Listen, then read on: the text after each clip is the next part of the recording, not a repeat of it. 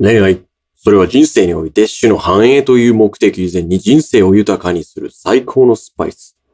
しかし恋愛は時として貴重な時間を奪い、自由を奪い、そして自尊心すら失わせるものとなる。そんな恋愛がうまくいっていない時期の解決法について今日はお話しいたします。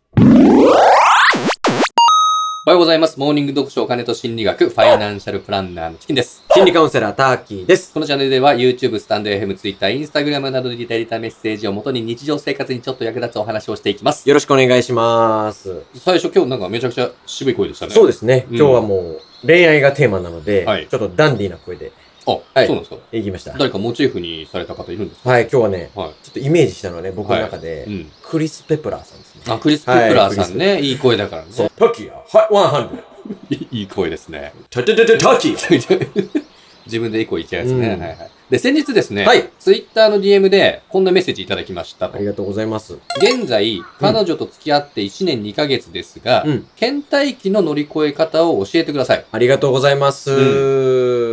えっ、と、はいはいはい。えっ、と、なるほどね。はいはいはいはい。うーんと、でもちょっとね、うんそれは難しいかな。難しいうん、難しい。ごめんなさいね。それはちょっとね、うん、企業秘密なので、えっ、企と、そこまでは言えないんですよ。言えない、うん、うん。あ、いや、でも、あの、ご相談いただいて、うんうんそれにお答えするのが我々なので、はいはいはい。ちょっとそれ困っちゃうんですけあど、。もちろんね。ううんん。そうそう。ありがたいんですよ。あの、ありがたいんですけど、うんちょっとそれだけはというかね。あの、本当に世界でもね、実はその、まあ、味の配合を知ってる、うん。まあ、いわゆる秘伝のスパイスですよ。うん。チキンに絡めるス、パイスあの、秘伝のスパイスの配合を知ってる人っていうのは、うん。実は本当少ないんですよ。あの、ちょっとこればかりは、あの、ごめんなさい。ちょっと言えないかなと。うん。うん。本当に、あの、世界何百店舗、何千店店舗。舗まあ、日本にもいっぱいありますよ。うん。だけど、そのチキンに絡めるうん秘伝のスパイスの配合を知ってるっていうのは、うん。えー、本当に一部の人だけなので、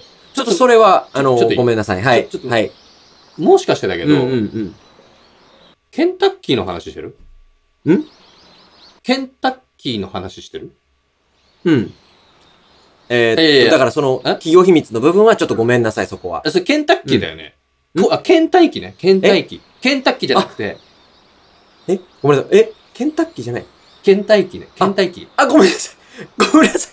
お恥ずかしいな。あ、ケ、ケンタッキーの作り方の方かと思っちゃいまして。ごめんなさい。ケンタッキー倦怠期倦怠期ね。ああ秘伝のスパイスの配合知らないでしょ、いいや、あれむちゃくちゃ美味しいからや、ね。むちゃくちゃうまいんだけうど。ん。ごめんなさい。ケンタッキーね。倦怠期。倦怠期の乗り越え方。はいはいはいはいはい。そごうめんですなさい、ごめんなはさいい。はい。 YouTube のね、コメントでね、恋愛系もやってほしいっていうのをはい。うん、いろいろコメントいただきますので、はいえー最近なかなかね、それでもけあの恋愛系のね、まあまあまあまあ。えーできてなかったそうなんですよね。。恋愛系ね、ちょっとお休みしてたうの。まあ我々自身もコロナ禍でね、うん。恋愛休止中みたいなところもあるのかな。うんあーそれもねあるかもしれないよね。倦怠期のね、カップルのテーマですか。いけますよね、それはい、だいったけらねます、いけます。もちろんですはいはい。もうそれが本業ですから。そうですよね。うんは本当いあの、倦怠期のカップル、まうあんカップルに限らずうん、意外とですね、うん認識していないことがあるんですけど、認識してないこと、うんおうそれが恋愛には必ず波があるということなんですよ。必ず波がある。うんおうこれ言うと、なんだよ、そんなこと知ってるよと。うん当たり前のこと言うなよと。口で言える人が多いんですけど、正しく理解してる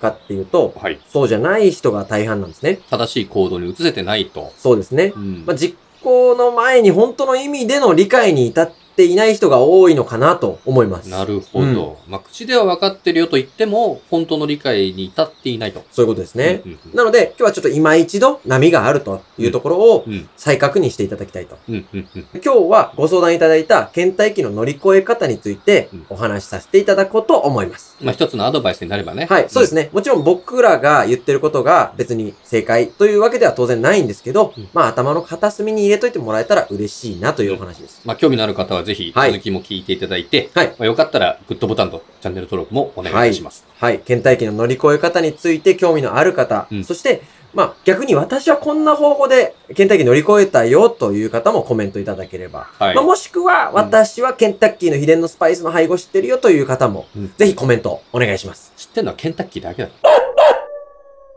まず最初に皆さんに知っておいてほしいことがあります。うん男女が出会った場合、まあもちろん恋愛対象が男異性ではないという方もいらっしゃるとは思うんですけど、今日は恋愛対象が異性という前提でお話をさせてもらうとうん、まあ男女が出会った場合、無意識のうちに3つのカテゴリーに分けてます。三つのカテゴリー。はい、相手をですね。ほうほうほうそれが恋愛対象、ん普通の人、恋愛対象外という3つに。んカテゴリー分けしてるんですね。無意識のうちに、うんこの人は、えー恋愛対象、そ普うそう通そうの人、対象外とカテゴライズしていると。そうなんです。うん。うんそこまでは皆さんが無意識にやってますよと。うんうんなんですが、うなんですが、男性と女性とではは、いその割合が異なります。まず、女性の場合なんですけど、うん20%が恋愛対象、50%がどっちでもない普通の人、残りの30%が恋愛対象外。うーんまあ、つまり完全な恋愛対象外って分類した人と、どっちでもない普通の人を足すとうん、 80%なんですね。だよね。で、残りの2割だけが恋愛対象になると。いや、少ないっすよね。うん僕、初めて会うほとんどの女性、そういう目で見てますよ。これね、うん。あながちね、チキンさんの言ってること間違いではなくて、今度はいは男性の場合のデータご紹介させていただくんですけど、はい。 70%が恋愛対象と言われてるんですね。やっぱり。うん。で、10%がどっちでもない普通の人。うん20%が、まあ、完全に恋愛対象外と言われてるんですね。男は7割を恋愛対象として見てると。そう。僕は8割以上いますけど。いつもまあ、も、もちろん個人差はあると思うんですけど、うんまあ、一般的に言われてる数字としてね、うん要するに男性は女性の7割をうん恋愛対象、まあ、つまりいやらしい目で見てますよとまあ。いやらしい目かどうかあるんですけど。それに対して女性は2割から3割の男性しか恋愛対象としか思ってないんです。悲しいね。まずはこれを知っておいていただきたい。ああうん僕があのスーパーとかでうん2秒くらい目あったら、うん結構な確率で好きになっちゃうんですよ。うんうんうんううんん。だからまあ、それはうんね、男性側の意見として、はいうん女性の方は何とも思ってないんじゃないかえ、そうなんですかという確率ながんと高いとも。目合ってるんですよ。うん。残念ながら。だから。僕その後ね、その人が何買うかレジまでチェックしてるのに、ななんでそれ無駄に嫌われることするんじゃない嫌われるのかな、うんうんまあでも男ってバカだよね、やっぱりうん、ね。まあ、バカだよ、やっぱそう考え、このデータからしてもあーね。向こうは何とも思ってないのに、うんこっちだけ舞い上がってるってことでしうょん、、そうなんですあよ。ー男ってやっぱバカなんですよ。あらなので、この出会いのフェーズでは、うん圧倒的に音からアプローチをかけてる場合が多いと。そういうこと。うんだから男性が女性を口説く構図が出来上がるんですね。そうなんですうね。んうんうんなので最初は相対的に対して、まあ男性の方が一方的に盛り上がることが多いんですが、うんそれは、まあ、男性側の意見としては、うんこの盛り上がった自分のパッションを受け入れてもらえるかどうか、答えが欲しい時期なので、うんまあ感情的に焦ってしまう傾向が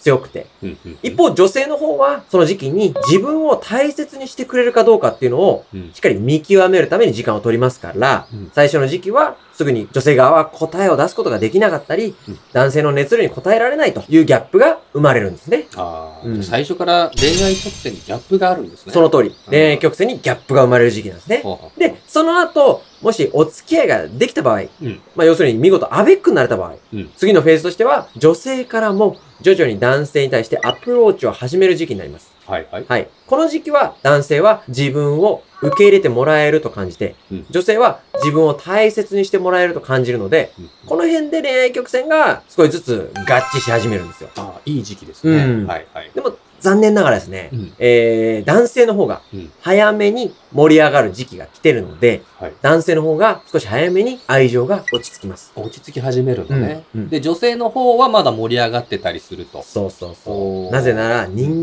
間は同じ感情を同じ熱量では維持できない性質がありますから、うんうんうん。必ず相手に対する感情にも変化があるんですね。男性のパッションが落ち始めると。うん、そうなんですよ。。うん、で、また曲線にギャップが生まれると。うん。で、このギャップが、うん。倦怠期、辛いぞ時期なんですね。え、あれあ、倦怠、倦怠期、辛いぞ時期ですね。寄せるんじゃないよ。何、あ倦怠期、辛いぞ時期ですね。ですよね。ああ、うんびっくりした。は倦怠期、辛いぞ時期。ち ょあ、フライドチキンって言ってるよね。あれっとやりたい。ああこれはもちろん、あの、ほんの一例なのでう、んすべてのカップルとかご夫婦があうん。当てはまってるわけではないんですけど、うん何が言いたいかっていうと、最初に、まあ、恋愛感情には波があると申し上げたんですけど、はい。これは恋愛に限ることではなくて、何でもそうですよね。これは決して悪いことじゃなくてね、うんうん。人間には何事にも波があるんですよ。何ね。なぜなら人間は忘れる生き物だから。あ、忘れる生き物。うんうん。つまりね、同じ感情がずっと続くことはありえないわけなんですよ。うん。これを見てくださってる方、聞いてくださってる方の中にも、まあ残念ながら大事な人を失った経験がある人、たくさんいると思うんですよ。うん。でも、その感情は良くも悪くもずっとは続かないんですよね。うんうん。必ず時間というものが変化をもたらすんですよ。はいだから人生は続けられる。いや、でも本当何事もそうですよね。悲しい気持ちもね、うん悔しい気持ち、うんハッピーな気持ちも、うんずっとは続かないですもんね。そうなんです。うんなので、倦怠期の乗り越え方っていうのはうん、いろいろな方法で乗り越えられると思うんですけど、うんまず大前提として、はいこの大前提、人間には必ず波がある。そして相手にも当然波があると。うん。そしてそれは必ず時間が解決する問題でもある。うん。というのをもう一度再確認していただきたいんですね。なるほど、うんまずこれをしっかり理解すると。そう。で、はいはいここからが本題の話になるんですけど。ちょちょちょっと待ってえ。ちょっと待って。はい。ここから本題と言いました、今。えーそうです。これが大前提になりまして、ここからがはい本題のあ話もうに、長い長い長いはい。長いです。長い。もうね、だいぶ喋った。もうマジいっい、すかもういい、もういいですよ。もう、だいぶ喋ってますよ、あなた。今日2時間の講義になるって言わなかったでしたっ けまだ2合目ぐらいに。言って、何言でっすかて、なんか最初、ケンタッキーの話すごく長かったからな。誰も見ないよ、じゃあ。うん2時間の講義なんて、犬が喋ってるだけの動画なんですから、それだ。ね、皆さんの貴重な時間をね、何だと思ってんだよ、あなたは。あの、じゃあ分かりました、もう。うんまあ、本当はね、うんあと1時間45分ぐらい は喋る予定だったんですけど、はいはいはい。また次回にしましょうか。次ち回にしましょう。はいう今ん日はちょっとここまでで前提がね、長くなっちゃってたから。ょっとケンタッキーの話長かったね。そうそう、んここごめんなさいこね。こから本題って言った時のうん校長先生の話ぐらいがっかりしたんで。がっかりさせちゃった。わはい。一旦ここで切りましょかりました。う。うん。うん。じゃあこの後はまた明後日お届けするというあことで。次回の配信でね。そうそうそうそうはい。承知いたしました。じゃあ、次回予告して終わりましょうか。続きますからね。次回予告しましょう、今日は次。回予告ね。はい。わかりました。そうですね。ね。大きな声で、はい。次回予告お願いいたします。わかりました。次回予告いきますね。 うん。次回、ドラゴンボール、孫悟空対ピッコロ大魔王、絶対見てくれよなだいぶ初期のやつだね。チャンネル登録お願いします。ご質問、ご相談、ご要望、何でもコメントください。 Twitter、Instagram でも受け付けてます。それでは。さよなら